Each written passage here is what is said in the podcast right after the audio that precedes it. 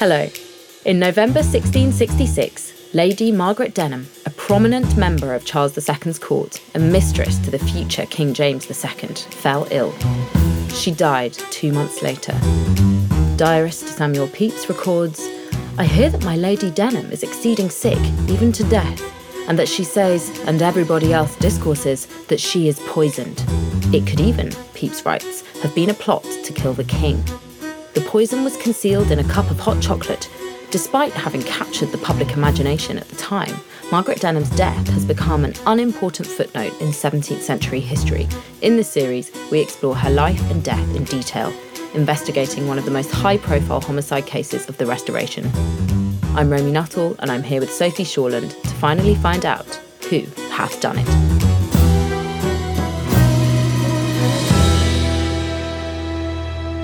So we've already looked at Anne Hyde, Duchess of York, and her motive for murder, Margaret Denham's very public affair with her husband, James, Duke of York, and all the political power she was getting through that. But in this episode, we're going to be looking at Elizabeth Malet, the heiress of the West, another elite courtier who became Lady Rochester in 1667. Elizabeth Malet is a prime suspect in this investigation because, as we discussed at the end of the previous episode, she gets mentioned in the pre war history book that started us off on this quest to find Margaret Denham's murderer. The book said whether it, meaning the poison, was administered by her jealous husband or Lady Rochester, people were not decided, but that she was poisoned and that her troubled spirit found no rest was believed by most people.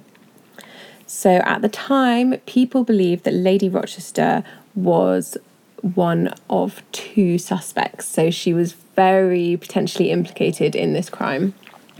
And we know that Elizabeth Malet and Margaret Denham would have been moving in the same court circles, so they would have known each other.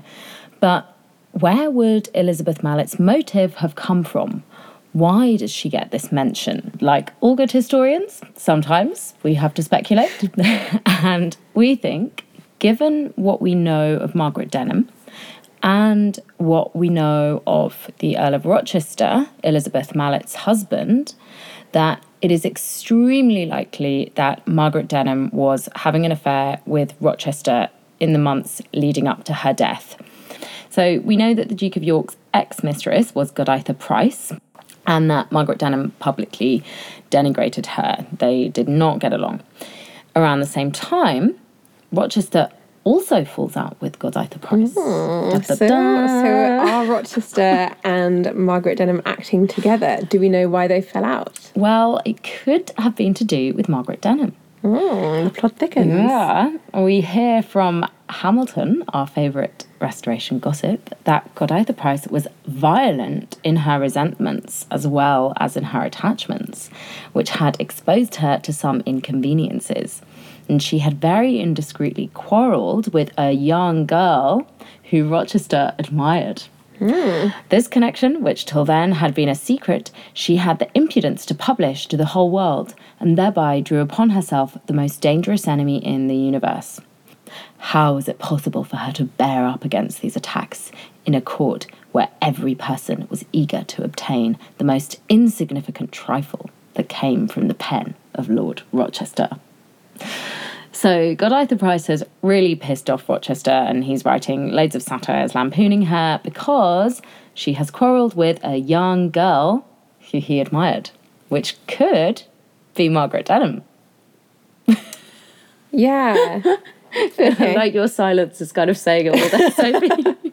Some of you will have heard of Rochester and we'll be telling you all about him in this episode, but he's definitely also the kind of person who's up for a good time. And yeah, and it also extremely influential in court. Everyone wanted to read his latest poetry, so the kind of person that Margaret Denham probably would have been attracted to, and a lot of women prob- definitely were attracted yeah, to. By all accounts, yeah. So, summer into autumn 1666, Margaret has James, Duke of York, heir to the throne, Lord High Admiral, wrapped around her little finger, trailing and bitchering after her.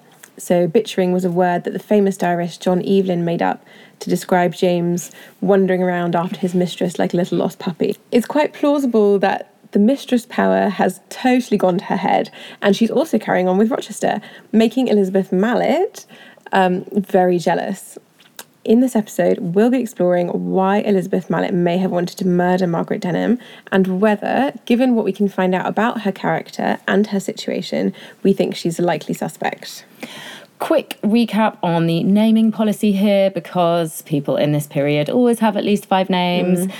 Uh, we'll be referring to Elizabeth Malet by her name rather than her title, but we'll be referring to her husband, John Wilmot, as Rochester because that's how he would have been named at the time.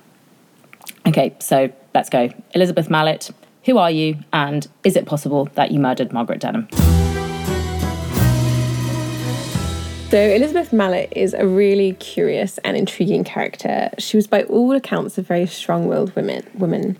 She wrote poetry, she was hugely wealthy and known as the heiress of the West, as we've said. She was also very devout. But Rochester, the man she married, was one of the most controversial figures of the day, and they married in very strange circumstances.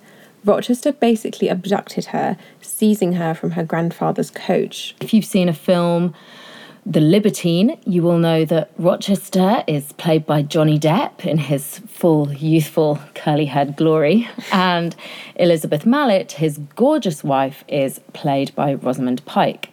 There is a very racy scene in a carriage when she recalls how he abducted her in a carriage just like this when I was a virgin heiress. If you've seen the film, you'll know how racy it is. Mm, yeah. The film is a lot of fun and actually really interesting for this period, so I definitely recommend going and watching it. But I think, in a way, really to get get the audience to like Rochester more, it does do Elizabeth Malet a bit of a disservice mm. because she she sort of seems to love the whole abduction thing and having sexy times with Johnny Depp, but she's also just kept in the country being sad while he's carrying on with other women and they don't go into her writing poetry at all. Like he's having a great time inspiring this famous actress having a great time in london and she is just kind of a devout foil. Mm-hmm. She was born in 1651 so she was only 14 when rochester abducted her in the coach and 16 when they actually got married. Oh, it's so uncomfortable. But before we get more into the coach seizing, let's let's have a look at her actual portrait. Sorry, Rosamund Pike, you're beautiful, but let's uh, try and have a look at what Elizabeth Malet really looked like. Uh, she, of course, had her portrait painted by Peter Lely. yeah, the great court painter who sort of painted pretty much everyone of note. So we know that she was notable. It's interesting because he also painted Margaret Denham, so definitely moving in the same social circles, and Anne Hyde. It looks like she might be sitting on a sofa, which was a new, a restoration sort of invention. I think Oh, it came, cool. it was originally used by the king and queen.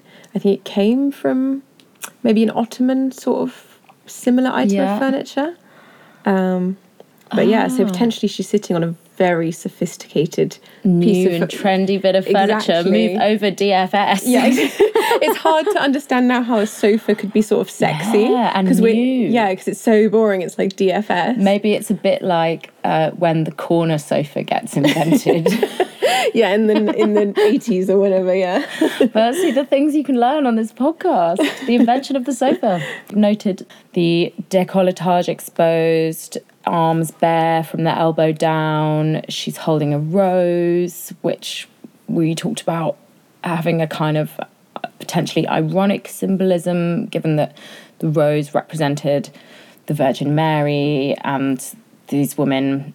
Well, we're not sure about Elizabeth Malet because she was very devout, so maybe it wasn't that ironic for her, but definitely for someone like Margaret Denham, we think that the rose would have been, kind of a joke. yeah. Yeah. And the um, ironic pearls. She's Yes, more ironic Yeah. pearls featured here. she's got a she's got lovely pearl earrings and also a beautiful pearl um, hairpiece and necklace as well. She's got this quite knowing, arched eyebrow look. Kind of she know she looks very in control. The way she's kind of posing her hand next to her as well makes her look very kind of she's almost power posing. Like she looks in command of the scene and like she's very deliberately kind of enforcing some of her personality on the canvas. She's got this very slight hint of a double chin, which seems to have been all in vogue at the time. Yeah, and her long Roman nose. Yeah. I guess Rosamund Pike, you can see why they cast her long nose, but Rosamund Pike, far from this sort of plumptious beauty, Plumptious, that's a great word. uh, she doesn't look like she was blonde. No, slightly lighter hair than Margaret Denham and maybe slightly uh, more pink and white complexion. She's got the sleepy eyed look as well. So Elizabeth Malet was born, as we've said, in 1651 at the family home Enmore Manor in Somerset. Remember, she's the heiress of the West. Her I'm parents from Bristol, so. Oh yeah. From your, But I'm not the heiress. but my ends, yeah. But you do have Sophie does actually have a very interesting ancestry, uh, Mm. including people like Milton. So And Jane Lane, who helped Charles II escape and was sort of, yeah, on the periphery of this world. So, yeah. So some pretty cool West Country action going on here. but anyway, back to Elizabeth. Her parents were John and Unton Hawley. Wow, great name. Another good name. I'm A not sure. female name as well. It sounds quite male. It's Unton. weird, isn't it? Unton. I think my favourite has still got to be Pembroke, but anyway, her, her Elizabeth Malet's grandfather is a more important figure for us. Um, he was Baron Francis Hawley. He'd been a royalist involved in the civil wars. He raised a cavalry to serve under Prince Rupert of the Rhine, Charles I's nephew. Uh, we mentioned him in the first episode as a sort of all-round general dashing figure. I feel like you always bring Prince Rupert I always in want to bring he's him your favourite. He's my number one early modern hottie. but I know this podcast isn't really about him, so I'll um I'll so you just want to look at his portrait his for portrait minute. is really lovely, isn't it? He's got such gorgeous liquid eyes in this image. They're like a beautiful brown. He looks so soulful. Yeah, and look at that mouth. I mean, really nice of You would just as well. love to be kissed by that mouth, I think. anyway, let's get back to um, Elizabeth Malet. So she came to court with her grandfather, Francis Hawley, and was pushed immediately onto the marriage market. Uh, she was known as the catch of the season thanks to her vast wealth as heiress of the West. And she had many suitors who she ranked, um, which is a really interesting. pretty I think. cool. Yeah, it's really cool and sort of a way of controlling the situation. She's really, really Mm. young. Pepys says my Lord Herbert would have had her. My Lord Hinchingbroke was indifferent to have her. My Lord John Butler might not have her. My Lord of Rochester would have forced her. Sir Popham, who nevertheless is likely to have her, would kiss her breech to have her. I mean, imagine being 14 and living in the kind of world where people can write that about who you're going to marry. Yeah, it's quite odd. And talking like about Rochester forcing her as though that's fine. Yeah. Um, with for a fourteen year old, we'd just be like, "You're arrested. You're a pervert." yeah. But despite having strong opinions, she wa she made a promise not to marry without her grandfather's advice. And given how young she was, this was probably a good move on the family's part. Although most families sort of waited actually. Like um, Margaret Denham's mother definitely did to kind of launch her in society. Yeah. And we might compare that sort of maybe more supportive family environment with Elizabeth Malet's. So, not the easiest Mm. life, really, despite her vast wealth. And also that it's the grandfather who really pushes her onto Mm. Yeah. the marriage market. Yeah, and it's Sort of- interesting how she is a kind of tool that can advance him and that can increase his status. No surprise, really. Um, Elizabeth Malet was reportedly very petulant and despondent about meeting suitors. Po- yeah, possibly because she was so young and just didn't want to get married. One suitor, suitor's father, even the Duke of Ormond, sent his agent Nichols to interview her when her grandfather was away. And the agent reports she presently drank my Lord Duke of Ormond's health and my Lord John's, his son's, in a pretty big glass, half full of claret, which I believe was more than she ever did in her life. I, I love that story. I mean, well, aside from 14 year olds drinking loads of claret, but but everyone was drinking then all the Yeah. time. Yeah, as we said, small beer. also, I think. I was drinking wine by the time I was 14. yeah, no, it's true. I was, who am I kidding? Anyway, I actually I like this story because I think it's a sign of Elizabeth Malet as a strong-willed, kind of feisty character. Only 14, swigging away on the claret, holding her own. I think she must have been quite good at looking like an innocent flower, but being the serpent under it. You know, she probably really didn't care about the Duke of Ormond's son's health and then drinking his health, um, ironically. and of course, the idea of Elizabeth Malet's feistiness heightens my sense of her as a prime suspect in our investigation. Mm, afraid of nothing, Yeah. including murder. so yeah, she definitely knows her own mind, and it's really a lot of fun. So she was part of a trend started by the Queen's ladies for cross-dressing and wearing breeches. So they're kind of really upsetting the status quo and showing an irreverence for kind of gender norms. Um, yeah, I the- love that they did that. yeah, the very prudish Oxford Don Anthony Wood said in 1665 that women would strive to be like men, viz., when they rode on horseback or in coaches, wear plush caps like Monteros, either full of ribbons or feathers, long periwigs, which men used to wear, and riding coat of a red colour, all bedaubed with lace, which they call vests. Most so elaborate vest ever. Yeah.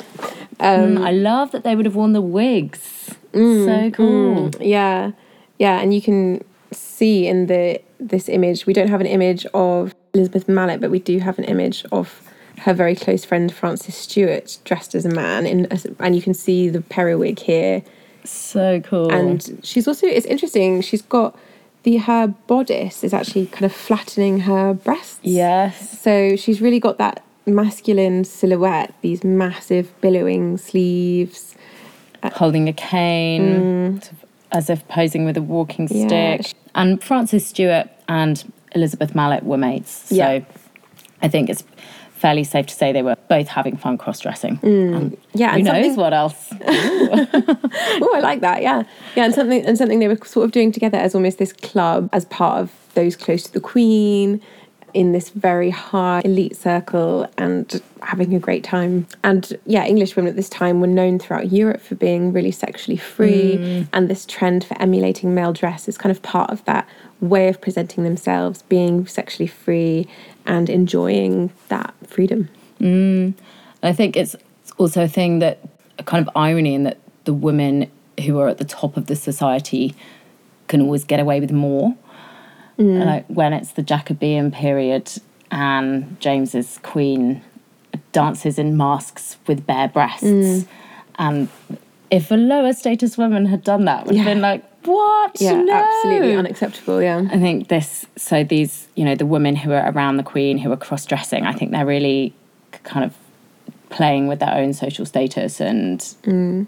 just using it to have a bit of fun. So, Frances Stewart's portrait, where she's wearing her great male costume, is in the Royal Collection. It's by Jacob Huysmans, painted in 1664. Yeah. Samuel Pepys witnessed the event of it being painted at Whitehall and commented, A lovely creature she in this dress seemed to be.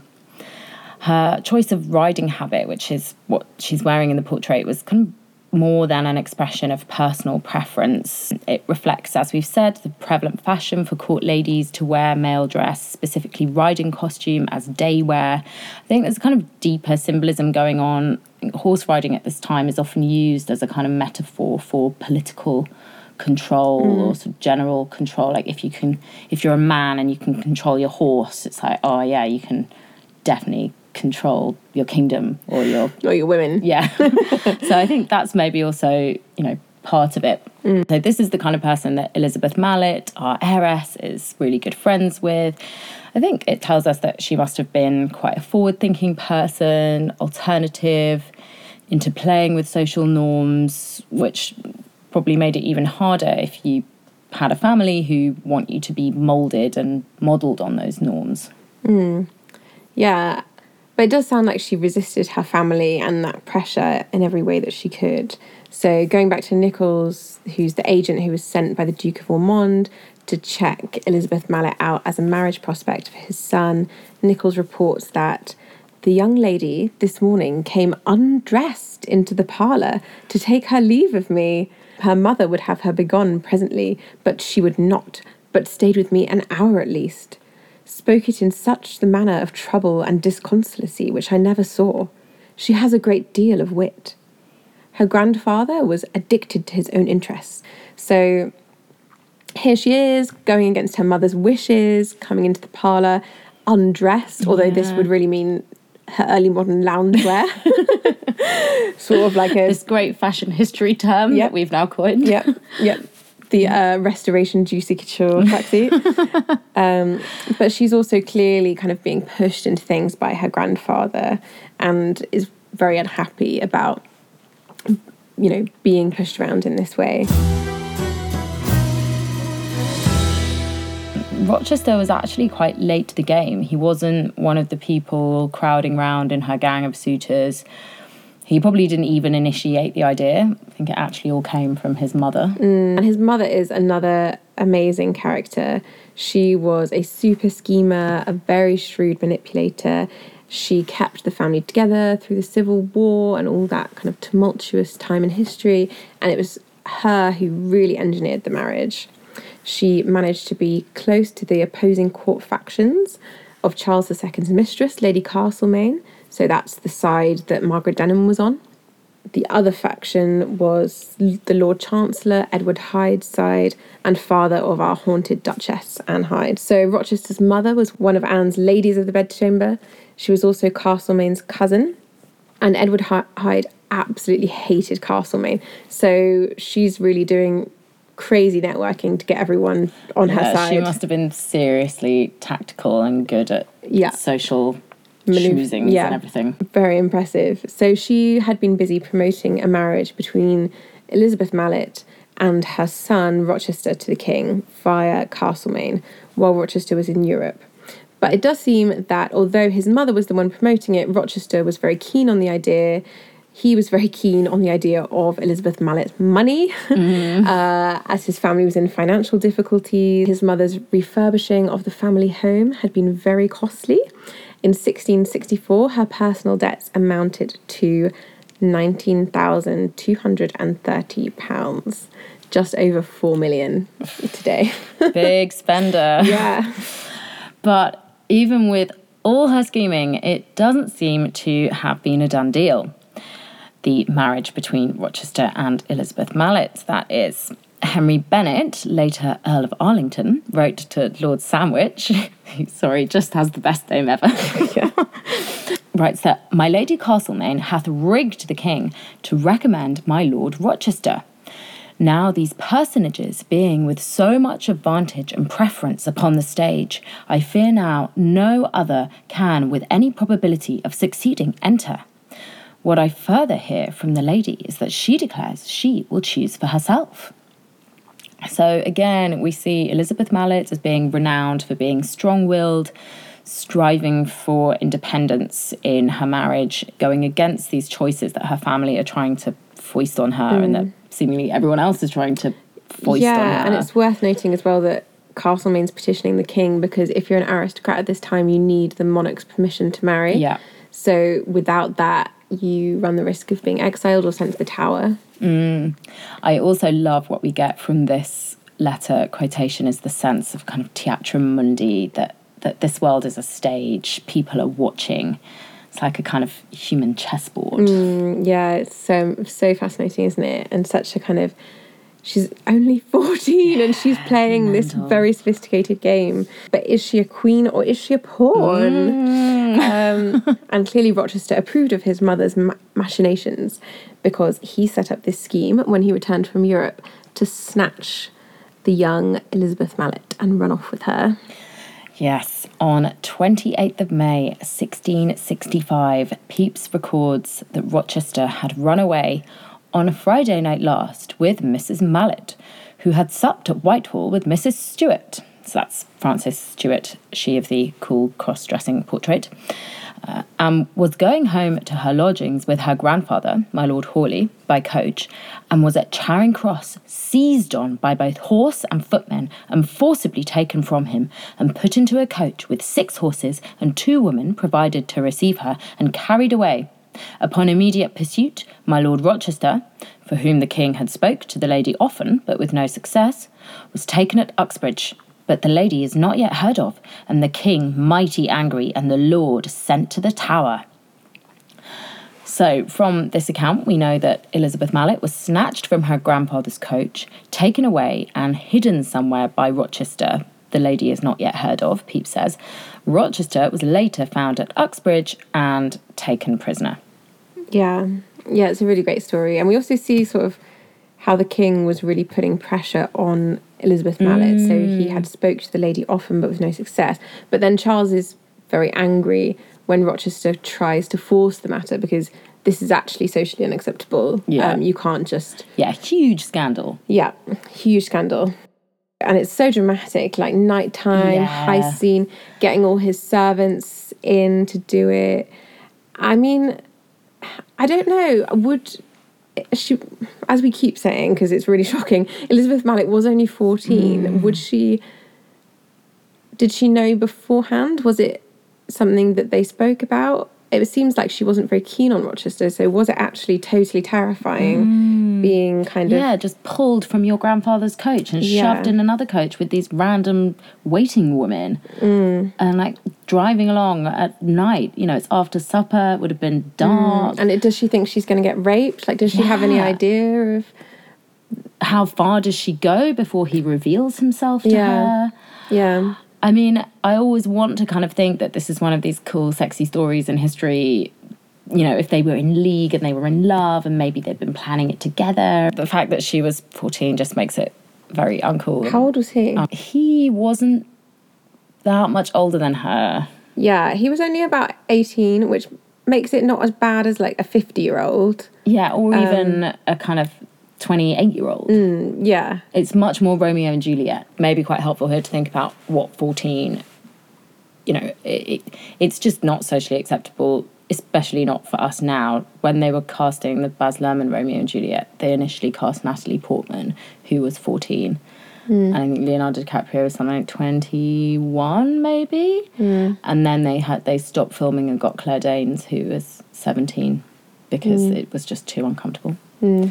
But maybe 14, 18 is a bit more comfortable.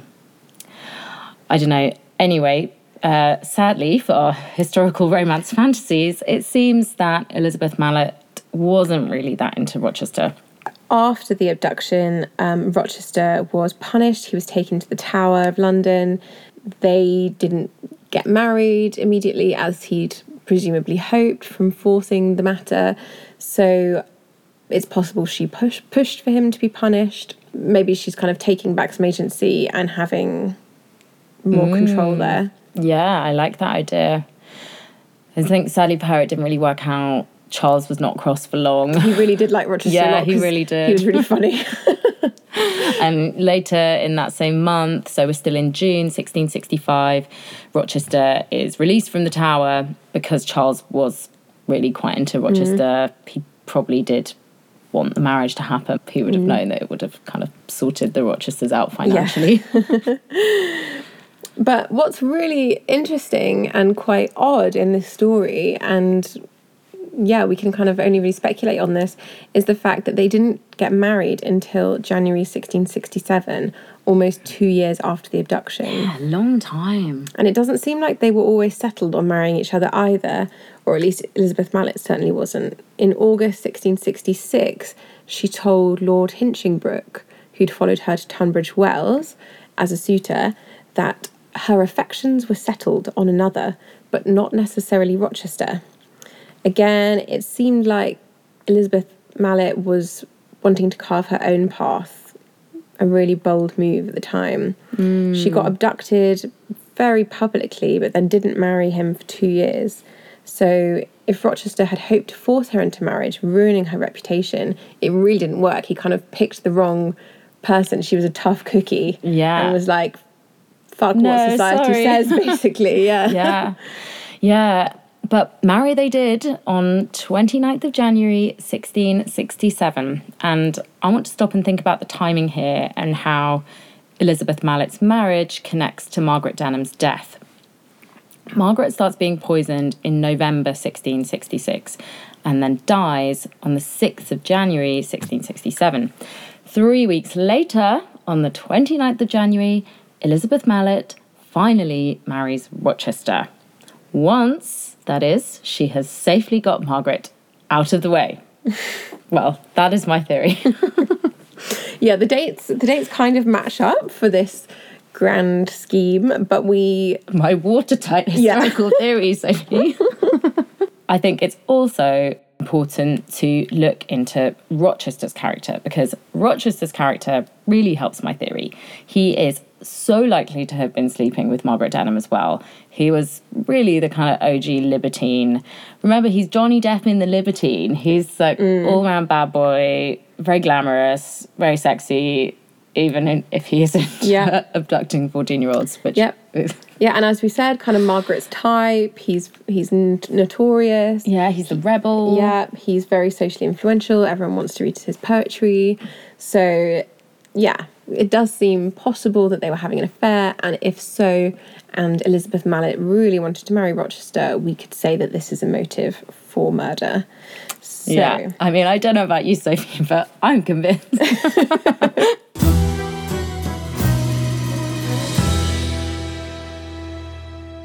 We explained how Elizabeth Malet came to marry Rochester and established that they would have moved in the same circles as Margaret Denham. It's a very small world, this elite world, mm. remember? So let's think about Rochester himself. So Rochester had a wild life, always getting up to no good, drinking, whoring, wasting all the family money, all the family money that is that his mum hadn't already wasted on on her renovations. there's one contemporary account of Rochester being upon a freak with some of his friends at the Bear at the Bridgefoot. Among their music, they had a humpbacked fiddler whom they called His Honour. To humour the frolic, they all agreed to leap into the Thames, and it came to Lord Rochester's turn to do it at last. But his lordship, seeing the rest in, and not at all liking the frolic, set the crooked fiddler at the brink of the balcony and pushed him in, crying out, I can't come myself, gentlemen, but I've sent my honour. God, I kind of love that story, even though it's pretty grim on many levels. Mm. Swimming in the Thames, oh no.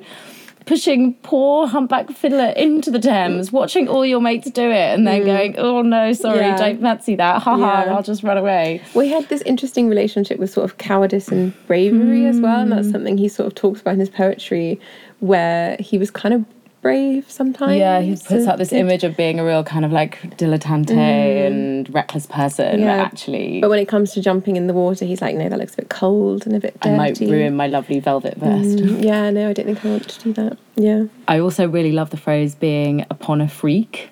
Mm. Like wild night out on the town. We've all been upon a freak. I think also I like the story because it shows us this image of Rochester as someone who's he's into staging things.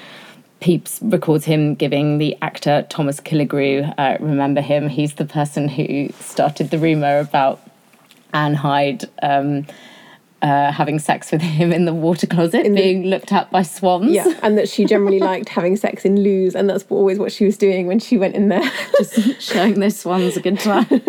but anyway, Killigrew um, was during a performance at the Dutch ambassador's house given a box on the ear by Rochester, which was not good. You know, he was the kind of royal actor, sort of, even if that was a kind of court jester role. Mm. Not good, seen as Yeah. scandalous. and a fellow aristocrat, and you can't. Yeah. you can't just box them on the ear. You can call them out into a duel, but it's not very respectful to just. yeah, really them. not good, and and recorded by Pepys as being pretty scandalous incident. But Charles just pardons Rochester. That's King Charles, maybe. Yes. Wait, yeah. Yes, Pepys writes This very morning, the king did publicly walk up and down, and Rochester I saw with him as fine as ever, to the king's everlasting shame, to have so idle a rogue as his companion. Yeah, even at the time, Rochester had this reputation for being bad boy, for being dissolute, Mm. idle rogue. Yeah, and like with the abduction, you can also see the cycle of the Rochester does something Yeah. really scandalous, and then the king forgives him, Yeah. and this happens throughout his life. So after after another time of too much debauchery and scandalous street fighting, Rochester's in disgrace.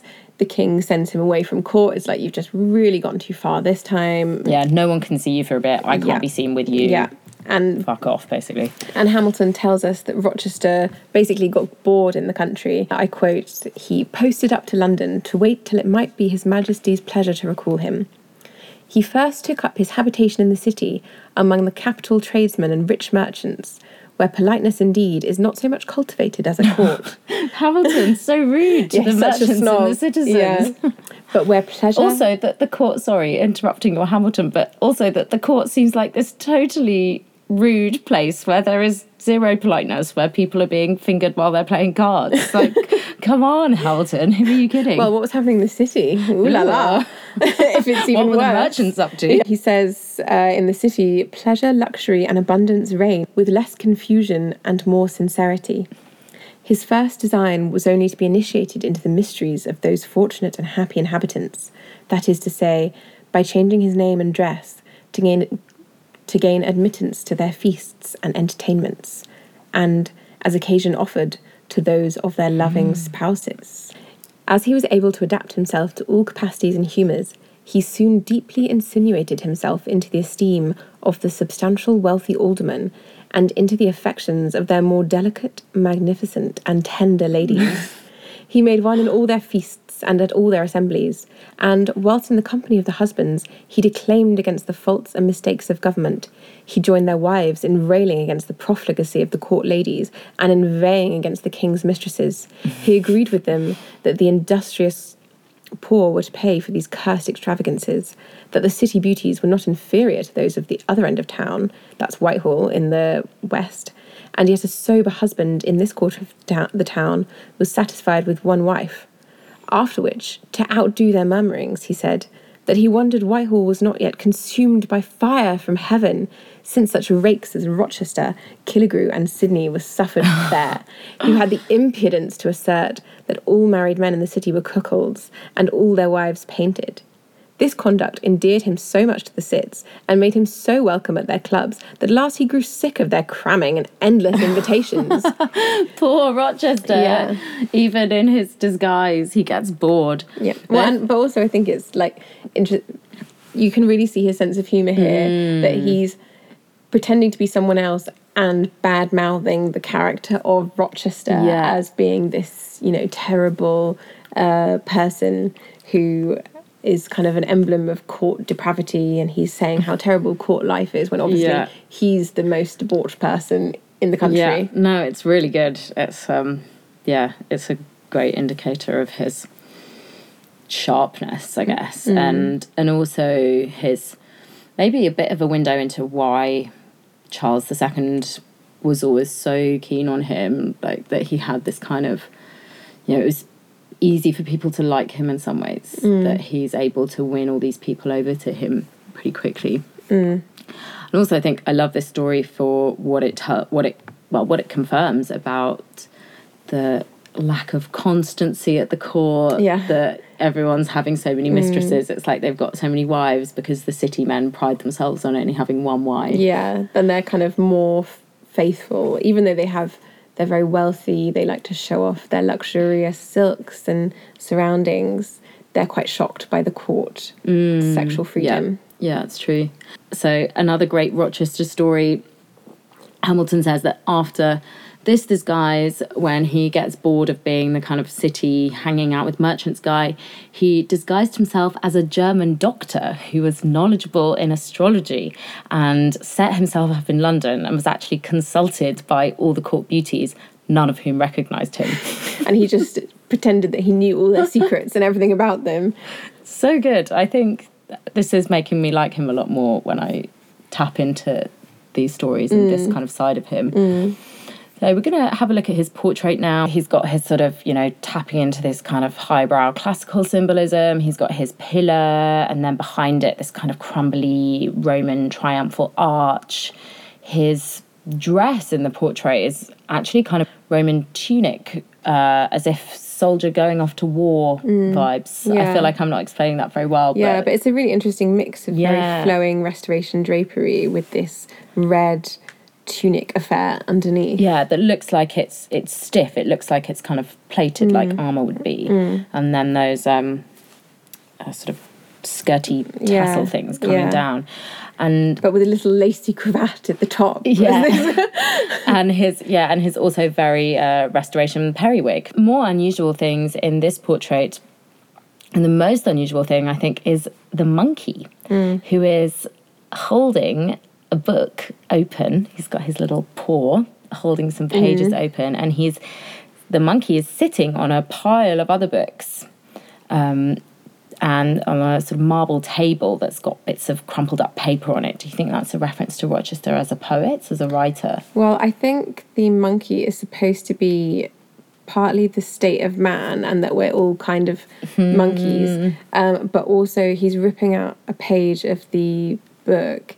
And Rochester is holding a crown of laurel leaves over him. So and good. Rochester absolutely had this hilarious rivalry with poet laureate at the time, John Dryden, who is was a quite a boring, stuffy man, very into the really atrocious rhyming couplet, just like endless, like dum dum dum dum dum. His plays are so boring. I don't recommend reading them. Um, but he and Rochester had this rivalry, and I think Rochester holding the crown of laurels over the monkey is supposed to be a slight to, at Dryden, poet laureate, Yeah, as sort of yeah. like any monkey can write poetry. Yeah. Yeah, um, and a real uh, the irreverence. Yeah, I like this idea of the monkeys ripping, has ripped the page out of the book. So one paw is holding the book open, the other paw is holding out a rips out mm. page towards Rochester. Mm. Um, and maybe the the monkey's being imitative and is like, "Here's my new poetry," but it's just actually ripped from from the book. I don't know. Yeah, so really interesting. And, and Rochester, as he's holding this laurel wreath crown over the monkey's head, is, is looking out towards the viewer with a kind of knowing half smile. Quite sexy bedroom eyes as well. He's got the the lily He's bedroom got the eyes. sleepy eyes. Yeah. Yeah. Uh, not as quite into his mouth as Prince Rupert's. Sorry, maybe it's the periwig. Um, and I think it clearly, you know, Rochester clearly cared about his poetry and being a poet. I think there's he. I mean, this symbolism is so kind of contrived. He must have been part of that decision Yeah. uh, having the the kind of you know the books and the the the poet laureate referencing in his portrait. Yeah, and it's interesting that he chose Huysmans as well because Huysmans was kind of the Queen's painter. So partly maybe he's aligning himself more with the Queen's side at court, but also Huysmans was very different to Lely in that his painting was much more symbolic and storytelling. So Catherine the Queen often used him to kind of portray specific parts of her identity and her resonance with Catholicism um, and kind of messages and her as a scholar and like messages that she wanted to get across. So the choice of painter, I think, says a lot about Rochester in that he wants to kind of tell a story with the portrait, and that's very deliberate. That's really interesting. Kind of early modern Instagram, mm. way more elaborate, mm. but But very like the filter you're selection. using, Yeah, yeah. yeah, cool. The antiquarian and contemporary biographer John Aubrey said that the Earl of Rochester was the only man in England that had the true vein of satire. So everyone was scared of his biting tongue, but simultaneously wanted to read his latest verses. Another uh, great quotation from Hamilton, who refers to Rochester as the most dangerous enemy in the universe. Never did any man write with more ease, humour, spirit, and delicacy, but he was at the same time the most severe satirist. So there are two sides to Rochester. There's the kind of wasteman prankster, but then there's also this sort of questioning satirist who exposes the world for what it is. And, you know, like Sophie was saying about the kind of man is monkey idea that you get in his portrait. I think mm. that's a very kind of, I don't know, a sort of realist a person who sees through the pretense of this fickle court world.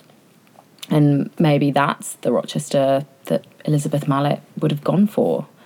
You know, she's a strong willed, cross dressing young woman. She might have been all over his disruptive attitude.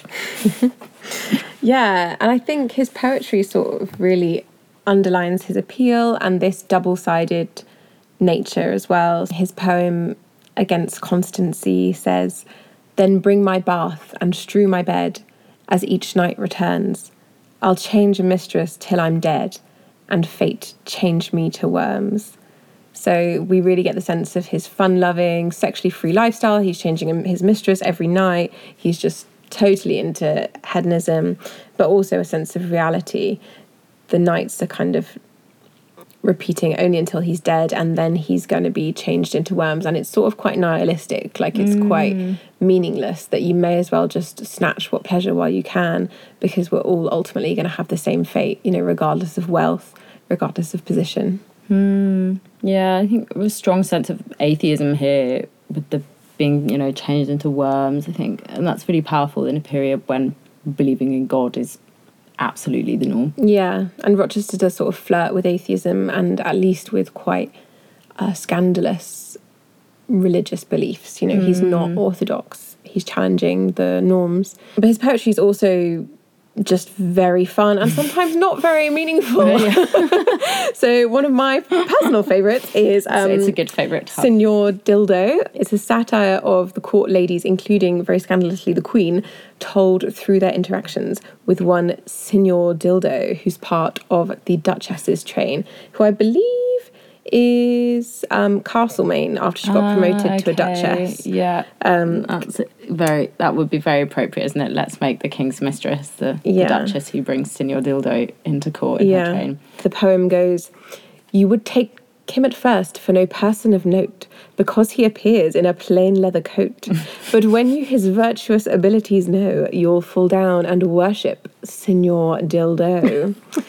so I I love for what that tells us about dildos as well. Like, you know, they were a plain Yeah. leather item, easily quite a bit more supple because you get some uh like Elizabethan dildos Oh, yeah, that are made of wood, wood, aren't they? Mm, they look very uncomfortable. Yeah. So things have moved on, luckily. That's true. Yeah, we've got condoms. We've got leather dildos. yeah, we're really advancing the uh, sex toy.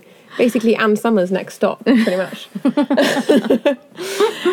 so, yeah, you get a kind of alternative portrait of the court through this poem. And Signor Dildo, so something the ladies are all using. I actually didn't know until I came across this poem a few years ago that dildo was even a restoration word because you think of it as so modern. Yeah, it's so true. Yeah. Um, and apparently, as well, it was quite a popular word at the time, used for various things. So dildos, also it was an insult, um, and also it referred to you dildo. what a dildo. we should Which probably do dildo that did now. that? Let's bring it back. Yeah, I quite like it. Um, but it could also Not mean to say that we're against dildos. no, but it's quite funny. It's just a funny Yeah, word, isn't just- it? yeah, yeah. And people don't know the etymology of it. So apparently, it might just be a kind of nonsense word, like where they were they were going diddle diddle dildo. diddle. yeah, yeah. Um, but I like as well that the word dildo could also mean a type of curl on a wig. So if on your periwig, you know, as we've seen with Rochester's fabulous wig and Frances Stewart, if you had a little curl coming down onto your forehead, it could be a, called a dildo. So good. Such a great fact. and I mean, it, it really is. It, it's a fun mm-hmm. poem, but as well as being fun, it's it's quite cruel at times. It's pretty rude and cutting. Mm. There's one episode in it where there's a lady who's stealing the dildo from her own mother. It's quite a gross, vicious take on the world that he moved in. Lots of his poems are very risque. He often rhymed arse and tarse, which was a word for penis that was used mm-hmm. then. There's one called the the imperfect enjoyment, which is I think a very intentionally long poem, maybe, based upon premature ejaculation. Yeah, he doesn't hold back. So, so the poem describes my fluttering soul, sprung with the pointed kiss, hangs hovering over her balmy brinks of bliss. But whilst her busy hand would guide that part which should convey my soul up to her heart, in liquid raptures I dissolve all o'er, melt into sperm and spend at every pore. so yeah, he was she was giving him a hand job basically and he came too quickly.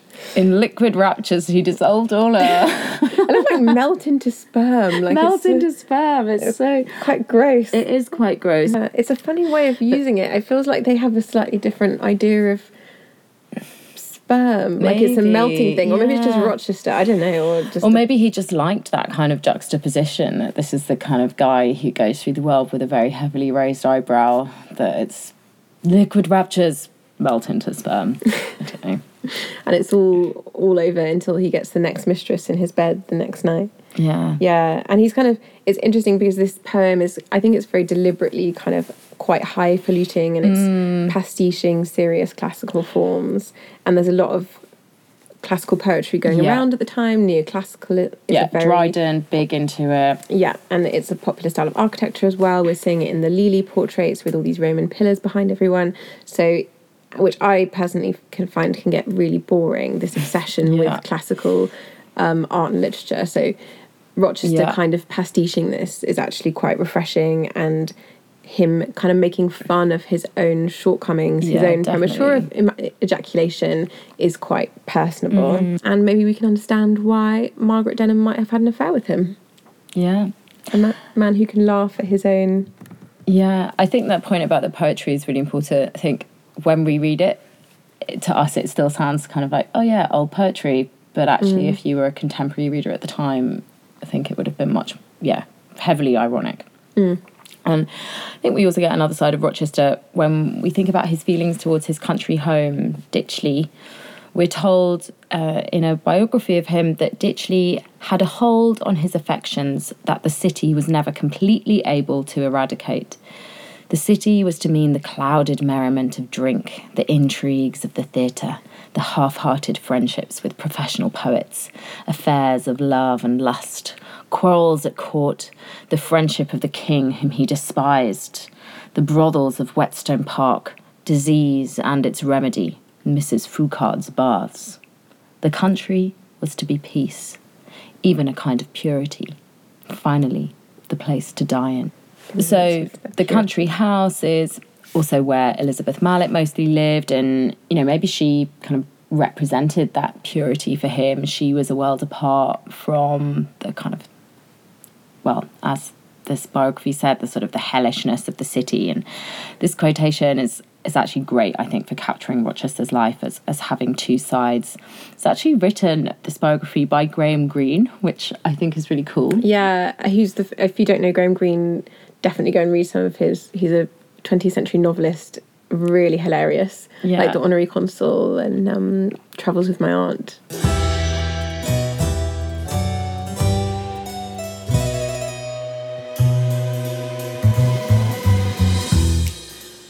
So I think it's about time we got back to Elizabeth Malet, who's actually the sort of well, supposed to be the main subject of this episode. and Elizabeth Malet also wrote poetry. Sometimes she and Rochester wrote poetry together. Rochester wrote to Elizabeth Malet in a letter I love not myself as much as you do. I just think it's really kind of interesting line. She loves him more than he loves himself. Maybe he's guilty. He hates the way that he's always running off being debauched with other people. Part of him always hates that. And Or does she- it mean that she is in love with herself more than he's? Yes, true. Maybe it's true. Maybe it's actually quite barbed. Hmm. But I think it's interesting because, yeah, I, but I think you're right that because he did have a sense of guilt about how he was treating her, but also they sometimes seem to have a combative hmm. relationship. So I think it's interesting. It could be either. Yeah, Maybe. it could. He's a man of two sides. Yeah. and maybe that's deliberate. And it's this kind Yeah. of, they did have a bit of a war of words. So, yeah, as we've said, Rochester was perennially unfaithful. It must have been extremely embarrassing. And Elizabeth Malet used poetry as a vehicle for her frustrations. So she writes of him as a fugitive returning with shame to her own faithful flame. Nothing adds to love's fond fire more than scorn and cold disdain. I to cherish your desire, kindness used, but 'twas in vain. You insulted on your slave, to be mine you soon refused. Hope not then the power to have, which ingloriously you used. Mm. So clearly, Elizabeth Malet is feeling it very badly when he wanders off and bangs everything that moves. And I love that she writes of that, of her, having her as a kind of power. Hope not mm. then the power to have, which ingloriously you use. Mm. She's writing yeah, about you can piss there. off. Yeah. She's clearly a passionate person with strong emotions. Yeah, and I think it's so interesting reading Elizabeth Malet's poetry and kind of how she is accusing him, but in this mm. very sophisticated way. Her poetic voice is really interesting. She and Rochester, yeah, they were quite competitive through verse, but they could also be collaborative.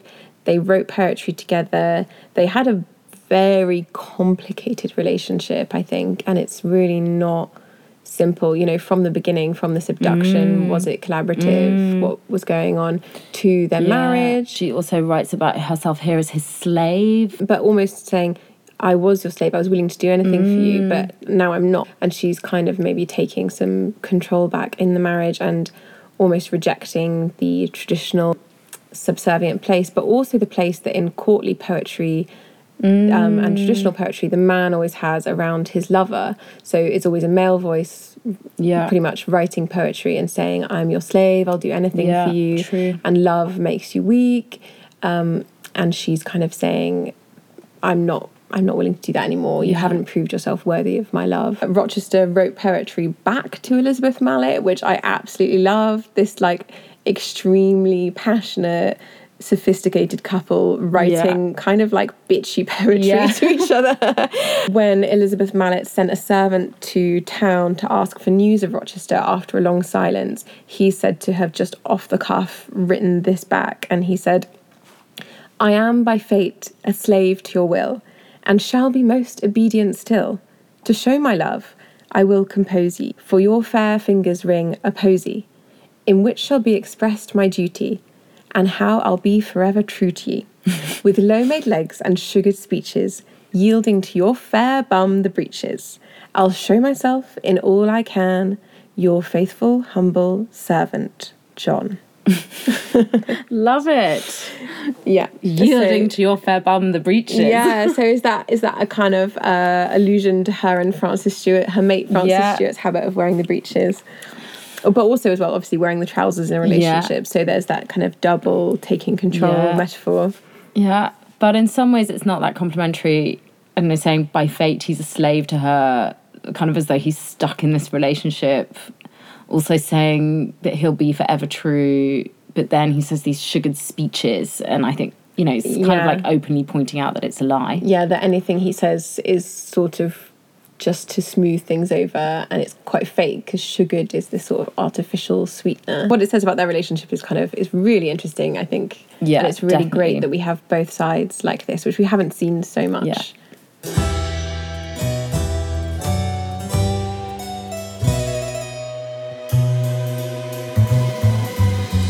I think it's very plausible that Rochester, knowing what we did of his kind of libertine lifestyle, that he had an affair with Margaret Denham, and that Elizabeth Malet would have wanted her own back, both for the affair and for Rochester potentially giving her syphilis. But the way she presents herself in her poetry and her piety makes me think that I think she almost would wait until the sinners were sent to hell and she virtuously ascended to heaven because she's hmm. quite convinced of her mor- from what we know of her poetry and her piety she's quite convinced of her moral high ground and i think she kind of believes that these people who wronged her will hmm. kind of get their comeuppance Yeah, no, I think I think you make a good point. I do. I think I but I do think the timing is important. She marries, you know, she finally marries Rochester at the end of January 1667 after Margaret Denham is dead and has according to my theory stopped having an affair with Rochester by dying by dying. yeah But I do take your point. This theory is at odds with the way she presents herself in her poetry and what we know about her religious beliefs. And I'm actually now going to sort of uh, really uh, pull the rug out from under everyone's feet here. The Lady Rochester mentioned in this source might not even be Elizabeth Malet. Whoa. Yeah. Big plot twist. Yeah. We were very surprised. Really pulled the rug out from under everyone's feet there. Yeah. Well, that's how it feels to us anyway. Yeah. so it turns out that in the Restoration, there is another Countess of Rochester called Henrietta Hyde, totally unrelated to Elizabeth Malet. Henrietta Hyde, you may recognise the Hyde name, she was Anne Hyde's sister in law and assumed the title in 1682. So it could have been her being referred to by the antiquarian John Aubrey. Hmm, we did warn you, early modern names are confusing. so confusing that they even confused us. but can we discount our First Lady Rochester, Elizabeth Malet? Should we not investigate the second one, who is now also a potential suspect, before we discount Elizabeth Malet? Yeah, I think we need to look at the life of Henrietta Hyde, the other Lady Rochester. Did she have a motive? Is she a likely suspect in the affair of the poisoned chocolate? Was it she who hath done it?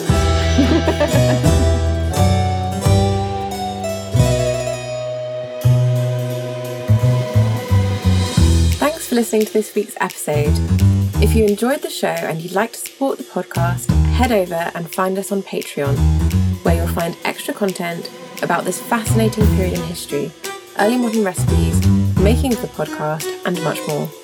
Don't forget to like and leave a review.